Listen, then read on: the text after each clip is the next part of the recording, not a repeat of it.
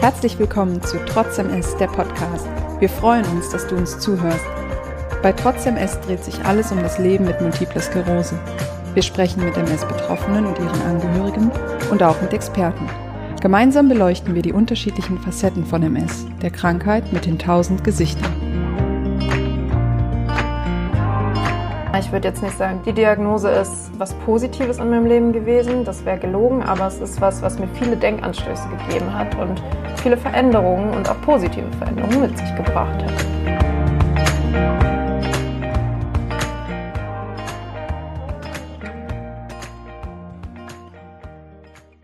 Hallo und herzlich willkommen zur neuen Folge von Trotzdem S, der Podcast. Ich bin Ricarda und ich spreche heute mit Kira die ihr auf Instagram als Mademoiselle Myelin finden könnt. Und ähm, wir beide sprechen über das Thema Depression bei MS und über das Thema Partnerschaft. Hallo Kira. Hallo liebe Ricarda. ich freue mich sehr, dass du da bist. Ich freue mich. Vielleicht auch. magst du dich einmal kurz vorstellen und ein bisschen was über dich erzählen. Ja, sehr gern. Ich bin Kira, ich bin 28 Jahre alt und äh, komme aus Hamburg, wohne auch quasi schon mein ganzes Leben entweder hier oder im, im Umland von Hamburg und habe vor fast zehn Jahren meine Ausbildung zur Krankenschwester begonnen und dann vor sechs Jahren beendet und habe seitdem auch schon so ein bisschen ähm, ja, unterschiedliche ähm, Stationen durchlaufen und arbeite zurzeit im Sanitätshaus und habe da auch selber mit MS-Patienten zu tun. Hatte ich auch tatsächlich vorher schon, als ich im Unfallkrankenhaus gearbeitet habe. Und ja, habe jetzt seit fast drei Jahren selber die Diagnose der MS. Das heißt, ich frage da einfach einmal direkt kurz nach, dir war die Erkrankung MS auch schon ein Begriff, bevor du selbst die Diagnose hattest, logischerweise. Ja, absolut. Ich weiß auch noch ganz genau, als ich in der Ausbildung ähm, mit, mit einem Freund gelernt habe aus meinem Kurs. Und er war immer total gut so in der inneren Medizin. Und mich hat Neuro schon immer total fasziniert. Und ähm, Innere lag mir halt gar nicht und ihm lag Neuro nicht. Und dann haben wir immer zusammen gelernt. Und dann weiß ich noch, ähm, wie wir halt Neuro gelernt haben. Und ich gesagt habe, oh Janosch, wenn ich irgendwann mal MS oder Parkinson bekomme, das wäre ganz, ganz schlimm für mich. Und daran musste ich mich halt auch sofort erinnern, als ich dann die Diagnose bekommen habe. Und ähm, ja, also ich wusste da schon sehr genau, was, was Multiple Sklerose ist und was es bedeutet. Bevor wir jetzt komplett ins Thema einsteigen, ähm, überspringen wir quasi fast einen Punkt, den wir eigentlich immer ganz am Anfang unserer Folgen machen. Und zwar haben wir unsere Entweder-Oder-Fragen und ich möchte sie dir trotzdem noch gerne stellen. Das heißt, wenn ja. du bereit bist, ein paar spontane Entscheidungen Absolut. zu treffen, dann würde ich einfach anfangen. Sehr gern. Realistin oder Träumerin? Realistin. Frühaufsteherin oder Morgenmuffel? Ah, Frühaufsteherin. Alles auf Social Media teilen oder Social Detox? Oh, das ist, das ist ganz schwer. Ähm, ich glaube, dann würde ich doch eher mal zu Social Detox tendieren. Hashtag Filter oder Hashtag No Filter? Oh, Hashtag Filter. Ja. Muss man auch ehrlich sein. Ja. Partymaus oder Freitagabend auf der Couch? Unabhängig von Corona. Ah, mittlerweile ist es Freitagabend auf der Couch. Meine, meine Kiez-Touren, die, ja, die sind Geschichte mittlerweile. die gehören der Vergangenheit an. Ja.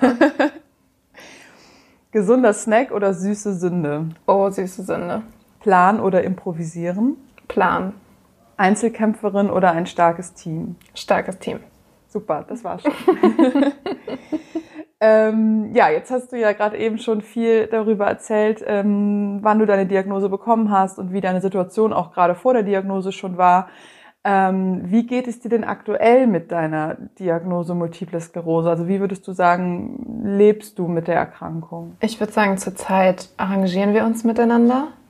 Es ist nicht so, dass es mir super gut geht, weil dazu habe ich immer noch zu viel auch um die Ohren, was ähm, sich um die Diagnose dreht, also um die Erkrankung. Es ist von Physiotherapie über regelmäßig Blut abnehmen, Basistherapie, Ergotherapie, nächste Woche ähm, Reha-Beginn. Das ist einfach alles, ja, also zurzeit ist es einfach so, dass sich ganz viel um die MS dreht und ich deshalb gar nicht richtig dazu komme, mal nicht daran zu denken.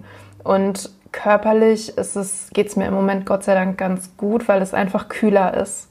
Also für mich ist ja der Sommer immer der absolute Horror, aber ja, wie gesagt, diese ganzen Termine und dieses ganze Drumherum, was ja, glaube ich, jeder ganz gut kennt, der chronisch erkrankt ist, jetzt abseits von der MS, macht einem halt manchmal einfach zu schaffen.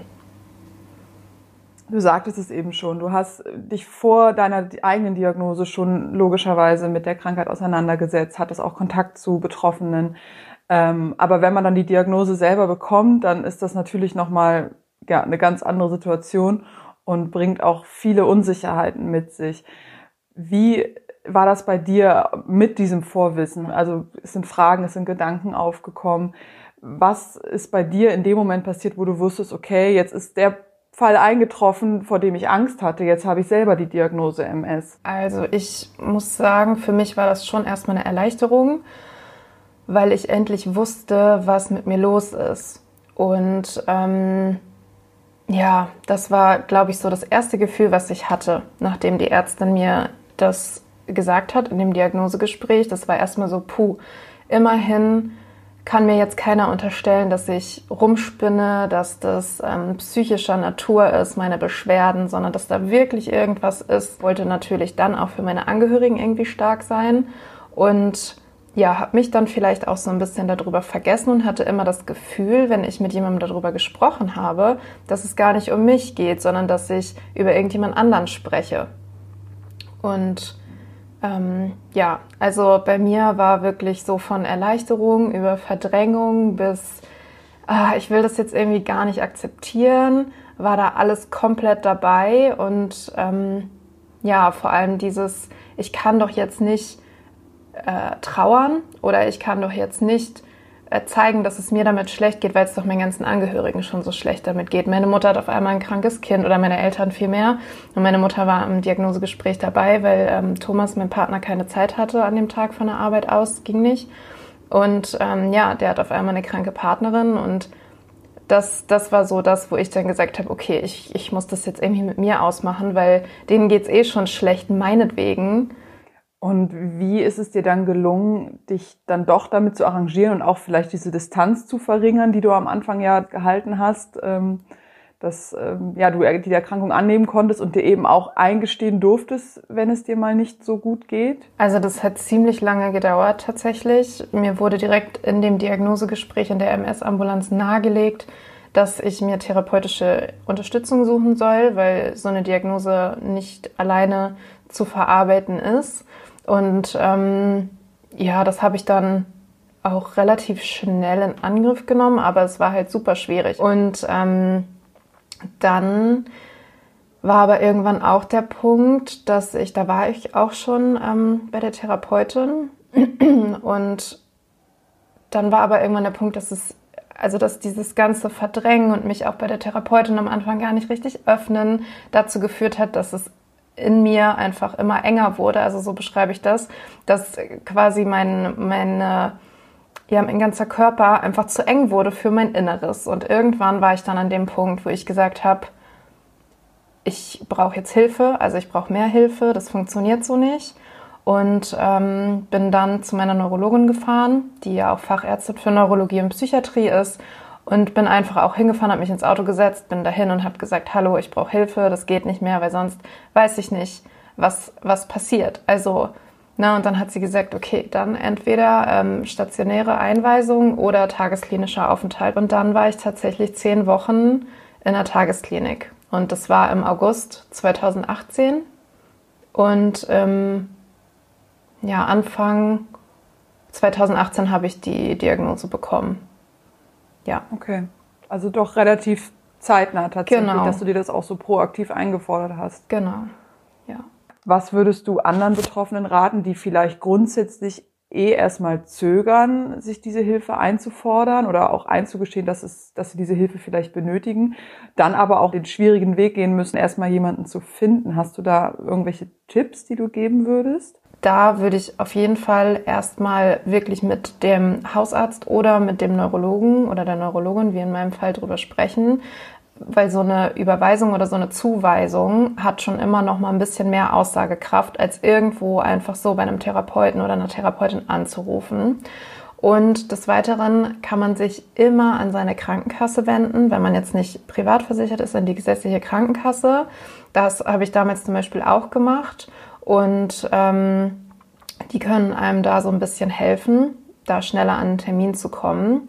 Und ähm, was natürlich auch ansonsten, ja, wenn es mal gar nicht anders geht, ins Krankenhaus, in die Notaufnahme und sagen, hallo, ich brauche diese Hilfe, weil ich weiß gerade nicht mehr weiter. Und äh, da wird dann oft, so wie ich das auch in der Tagesklinik bei anderen erlebt habe, während diesen, dieses äh, Aufenthalts dann geklärt, äh, wie es danach für einen weitergeht. Also oft wird man dann zum Beispiel zugewiesen zu einem Arzt. Die haben dann Ärzte oder Ärztinnen, mit denen sie arbeiten. Und ähm, es gibt mittlerweile auch, habe ich äh, von, von mehreren jetzt schon gehört, die Möglichkeit von einer Online-Therapie. Also auch quasi über einen, ja, einen Online-Dienst, äh, dass sie, dass das viele gerade jetzt natürlich während dieser Corona-Zeit ähm, ihren, ihre Therapie über solche Anbieter gefunden haben. Ich kann da jetzt keinen speziell nennen, aber das gibt es auch. Also ich finde es immer wichtig, dass man irgendwie mit jemandem spricht, zu dem man schon ein Vertrauensverhältnis hat, zum Beispiel so wie ich damals mit meiner Neurologin auch gesprochen habe und gesagt habe, so ich, das geht nicht mehr. Ja, und ich brauche jetzt einfach Hilfe. Und wenn man sich das selber vielleicht nicht traut, dass man jemanden mitnimmt, vielleicht seinen Partner oder die Partnerin oder einen Elternteil oder einen guten Freund, dass man sagt, so könntest du vielleicht mit mir dahin fahren. Ich schaffe das nicht alleine. Ist natürlich jetzt auch gerade ein bisschen schwierig zu der Zeit, aber das ist immer so das, was ich, was ich irgendwie ähm, ja den Leuten dann empfehle. Ich habe es im Intro gerade schon kurz angesprochen, dass du auf Instagram als Mademoiselle Myelin unterwegs bist und da auch äh, doch einige Follower hast. Es sind über 5000 Stück die äh, ja dir äh, da folgen und äh, mit denen du da in Kontakt bist und ähm, du sprichst da auch viel eben über das Thema Depression. Inwieweit helfen dir denn die sozialen Medien oder beziehungsweise dann vielleicht auch konkret deine Follower, weil du natürlich auch Feedback bekommst und Austausch hast äh, im Umgang mit der MS? Sehr viel.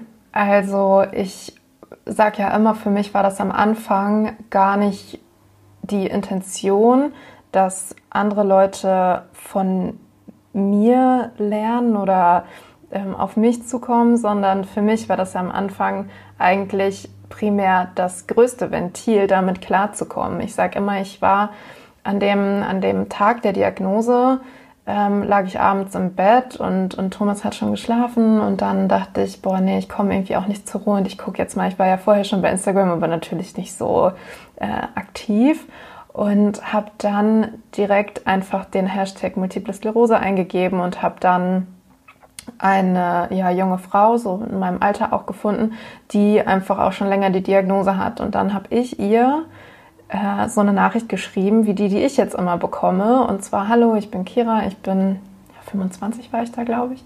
Ähm, und ich habe jetzt die Diagnose frisch bekommen. Und äh, ja, wie, wie gehst du denn damit um oder was kann ich machen? Und ich, ich weiß gerade nicht, wohin mit mir. Und ja, so fing das Ganze dann irgendwie an, weil auf einmal war ich dann irgendwann die, die diese Nachrichten bekommen hat. Und dann habe ich auch irgendwann angefangen, abseits der MS so ein bisschen über die Depression und Ängste zu sprechen. Und die Nachrichten, die ich da bekomme, sind manchmal, muss ich sagen, erschlagen und erdrücken die mich ein bisschen, weil es natürlich oft schwierig ist und das spreche ich auch immer wieder an, weil ich da einfach auch sehr transparent sein möchte, ähm, mir die Leidensgeschichten in Anführungsstrichen oder Lebensgeschichten anderer anzuhören, weil ich ja selber trotzdem betroffen bin. Und das ist oft wirklich schwierig für mich, wenn ich dann eine Nachricht bekomme, die tatsächlich drei bis vier Nachrichten lang ist, weil der Platz nicht mehr gereicht hat. Und äh, ich lese mir das durch, ich nehme das zur Kenntnis, ich antworte wirklich immer. Das kann manchmal ein, zwei Wochen dauern, aber ich versuche mir immer die Zeit zu nehmen zu antworten. Aber trotzdem ist es oft so, dass ich dann hier sitze und denke, ich, jetzt ist halt irgendwie mein Pensum auch mal voll und oft habe ich das Gefühl, die Leute vergessen, dass ich selber auch krank bin oder ein Päckchen mit mir rumzutragen habe. Und das ist natürlich mit steigender Reichweite dann oft was, äh, wo ich mir denke, puh, Kira, also, was du dir manchmal irgendwie aufbürdest, ist ein bisschen too much eigentlich. Ja. Natürlich, du möchtest den Austausch und da auch eben, wie du gerade sagtest, du beantwortest wirklich jede Nachricht. Das ist ja auch was, was ja auch irgendwie schön ist, aber dass es einfach auch den Zeitpunkt gibt, wo du sagst, jetzt ist genug, jetzt brauche ich eine Pause und muss an mich denken und nehme mich da zurück. Und das ist ja auch ein, ein wichtiges Learning. Tatsächlich äh, musste ich das auch lernen, das zu merken.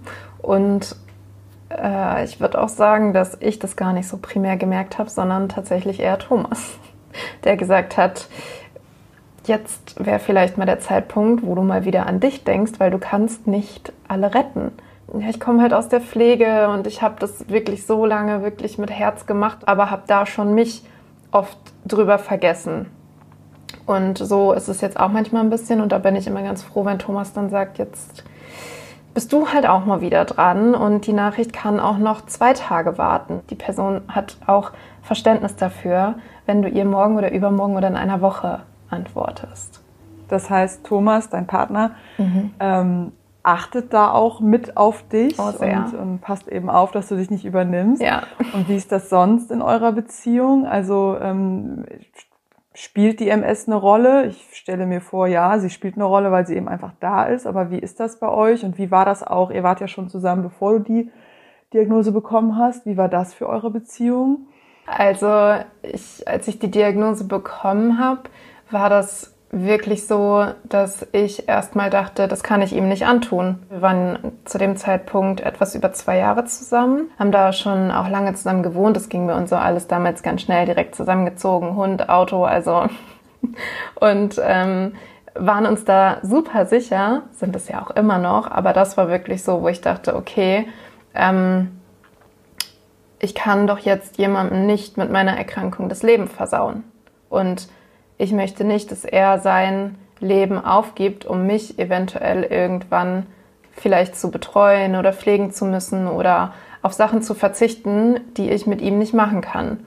Und ich weiß noch, wie ich dann irgendwann mal zu ihm gesagt habe, da war ich auch in der Tagesklinik, äh, da bin ich nach Hause gekommen abends, ich hatte mich mit einer Freundin getroffen und da kam das Thema auch auf und dann ich, hat sie zu mir gesagt, ohne das Böse zu meinen, boah, Kira, ich glaube, ich würde ich würd mich einfach trennen.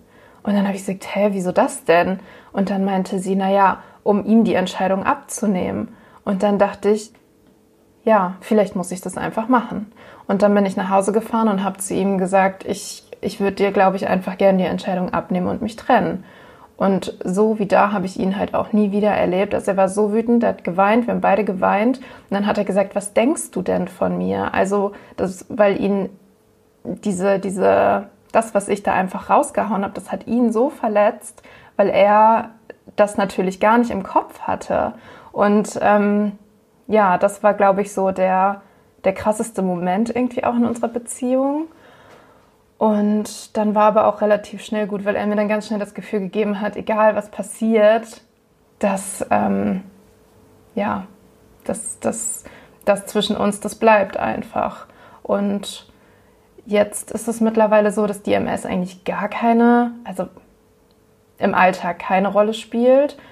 Ähm, Thomas ist halt ein super verständnisvoller Mensch, also schon immer gewesen, auch vor der Diagnose. Und super empathisch und kann viele Sachen natürlich nicht nachempfinden, aber äh, hat Verständnis dafür und versucht es irgendwie nachzuvollziehen, wie es mir dann gerade geht und auch bei Arztterminen und so weiter. Also versucht er sich immer freizunehmen und dabei zu sein und macht sich da natürlich auch schon mal Gedanken, aber das ist jetzt nicht so, dass, dass die MS unsere Beziehung bestimmt. Das auf gar keinen Fall. Nee. Und auch mit mit Medikamentenentscheidungen zum Beispiel ist er auch immer so, dass er sich das alles anhört und mir dann auch immer noch voll guten Input gibt. Also nicht einfach sagt, ja, wenn das für dich die richtige Entscheidung ist, dann mach das mal, sondern wirklich sich damit beschäftigt und ähm, mir dann auch noch mal so ein paar Denkanstöße einfach mitgibt. Das klingt sehr ähm ja, also nach, nach eigentlich einer, einer sehr perfekten Situation, wenn man das so sagen kann, dass ihr diese Erkrankung eben zusammenmeistert und er da für dich da ist und eben auch ab und zu auf dich aufpasst ja. äh, und einfach dein nicht nur dein Partner ist, sondern auch dein Austauschpartner, mit dem du die Dinge ja. dann auch nochmal besprechen kannst ja. und eben nochmal anderen Input kriegst. Also ja. das klingt äh, nach einer sehr sehr schönen Situation, die ähm, ihr beide da habt, um, um diese Krankheit, ja, das, ähm, ja, um der zu begegnen. Das weiß ich auch wirklich immer wieder zu schätzen. Es gibt oft Momente, wo ich einfach so in, in weiß ich nicht, dann stehe ich unter der Dusche und denke mir, oh Kira, du kannst so dankbar sein für diesen Mann. Und das sage ich ihm auch oft. Und das, das ist auch, wenn ich im Austausch bei Instagram mit anderen bin, äh, immer was, was ich wirklich auch schreibe, dass, dass man so dankbar sein kann für jemanden, der an seiner Seite ist. Und äh, ich habe auch Nachrichten bekommen, da ist es komplett anders gewesen. Ne? Da hat sich der Partner oder die Partnerin, meistens sind es ja die Partner, weil Frauen einfach häufiger betroffen sind, dass die sich getrennt haben und gesagt haben, nee, ich komme damit nicht klar und ich gebe mein Leben jetzt nicht auf. Ich kann das nicht verstehen. Also für mich wäre das selbstverständlich, an seiner Seite zu bleiben, so wie es für ihn selbstverständlich ist. Und das Einzige, was ich dann natürlich dem derjenigen meistens, wie gesagt, dann, dann mitgebe, ist, dass es dann auch einfach nicht der Richtige war. So er das dann auch tut. Aber ich bin der Meinung, es gibt immer jemanden da draußen, der wirklich zu einem passt und der auch sowas mit einem durchstehen würde. Das ist genauso wie mit den Depressionen oder mit der Psyche. Auch als ich in der Tagesklinik war, da hat man ja auch ganz viel Arbeitsmaterial immer gehabt. Und ähm, das habe ich dann natürlich auch mal mit nach Hause genommen und Thomas gezeigt und habe ihm gesagt, guck mal, das machen wir da. Und das hat er sich ja auch alles angehört und da auch viel mitgenommen. Und wenn ich jetzt in so einer Phase stecke, dann sagt er auch, na, aber denk doch noch mal daran.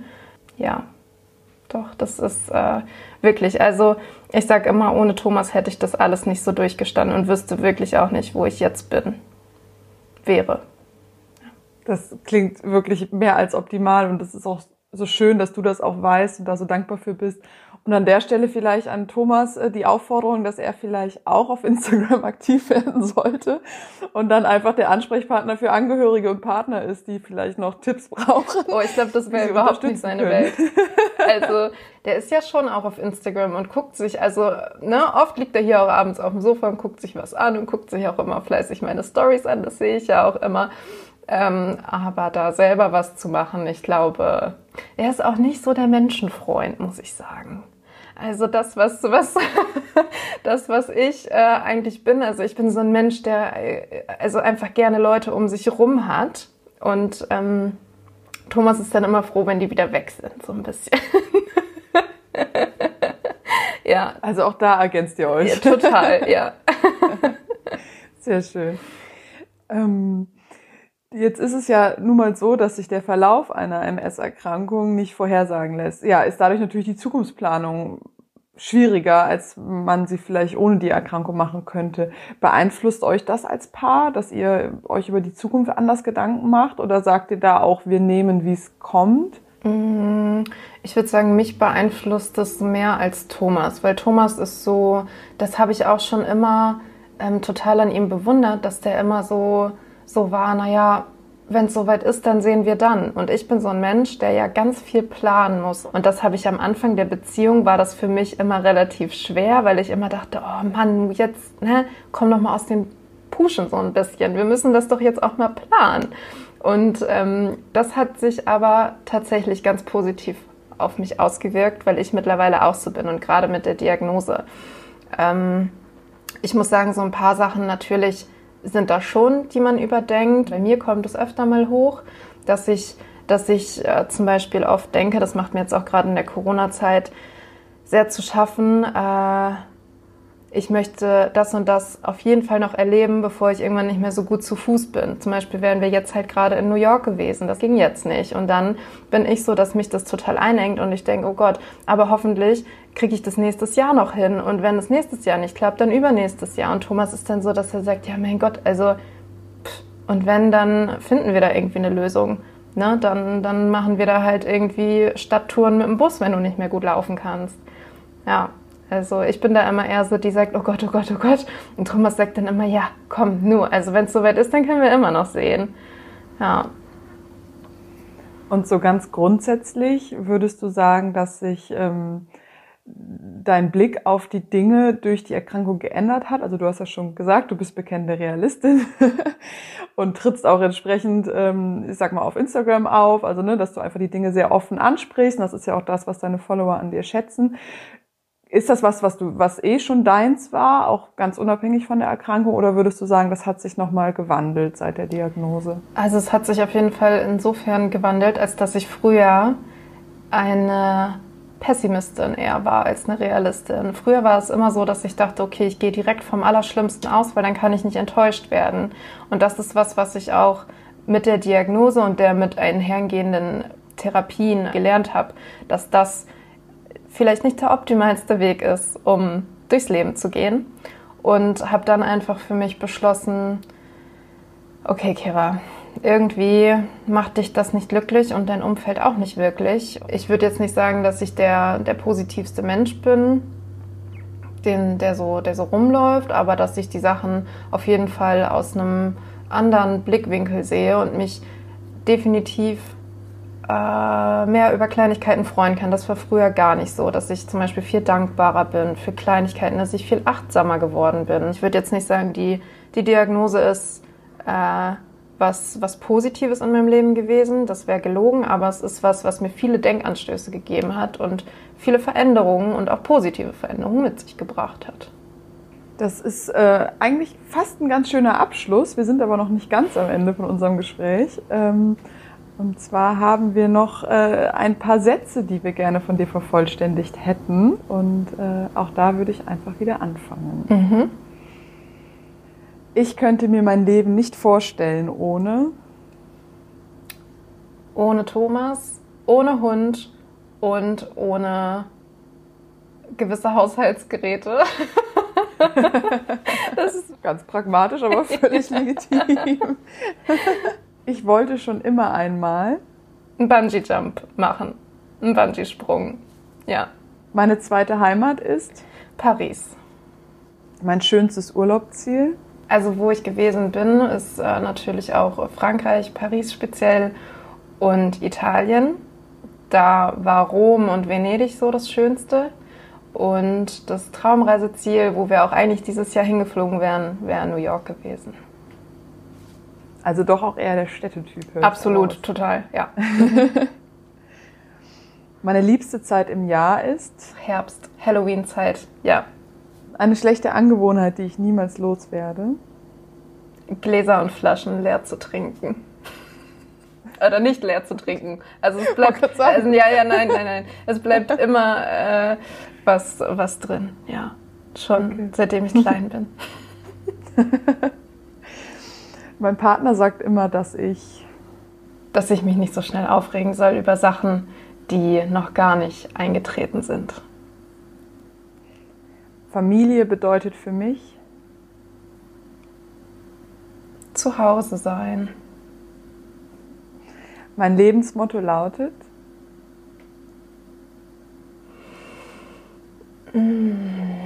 dass es sich lohnt, für etwas einzustehen und seine eigene Meinung zu vertreten.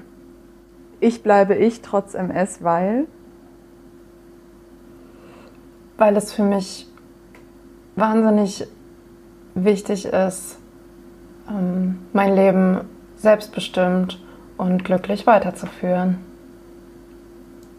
Okay, ähm, jetzt sind wir wirklich schon am Ende. Ähm, ich möchte dir danken, dass du heute mit uns über das Thema Depression bei MS gesprochen hast. Ähm, das ist einfach ein ganz wichtiges Thema, was eben oft mit der Erkrankung einhergeht. Und ich glaube, es ist sehr wichtig, dass sich da Leute öffentlich für einsetzen, dass es eben kein Tabuthema ist, dass man darüber sprechen darf und sollte und dass man sich eben Hilfe holen kann. Und ähm, deswegen ist es sehr schön, dass wir da heute mit dir drüber reden konnten und dann hoffentlich auch eben vielen Leuten das Thema ähm, ja, näher bringen konnten, dass sie sich damit auseinandersetzen.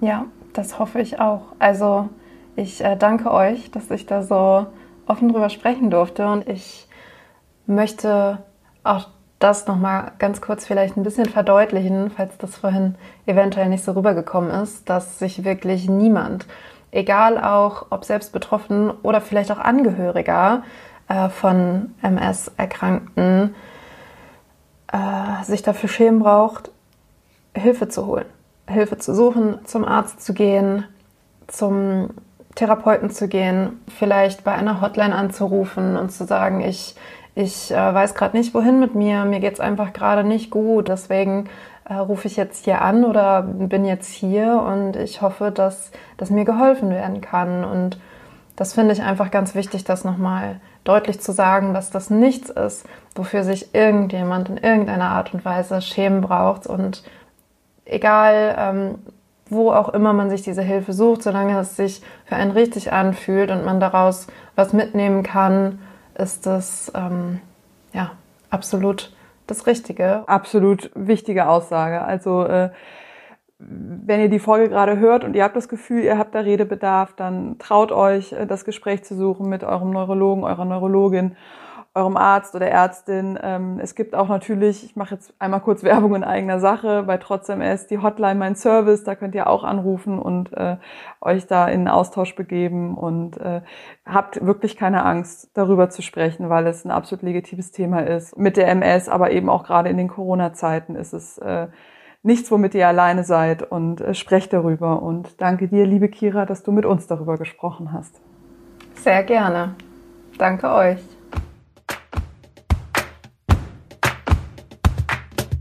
Das war Trotz MS, der Podcast. Wir hoffen, du bist auch beim nächsten Mal wieder dabei. Bis dahin, schau doch mal auf unserer Website www.trotz-ms.de oder auf unseren Social Media Kanälen vorbei. Wir freuen uns auf dich.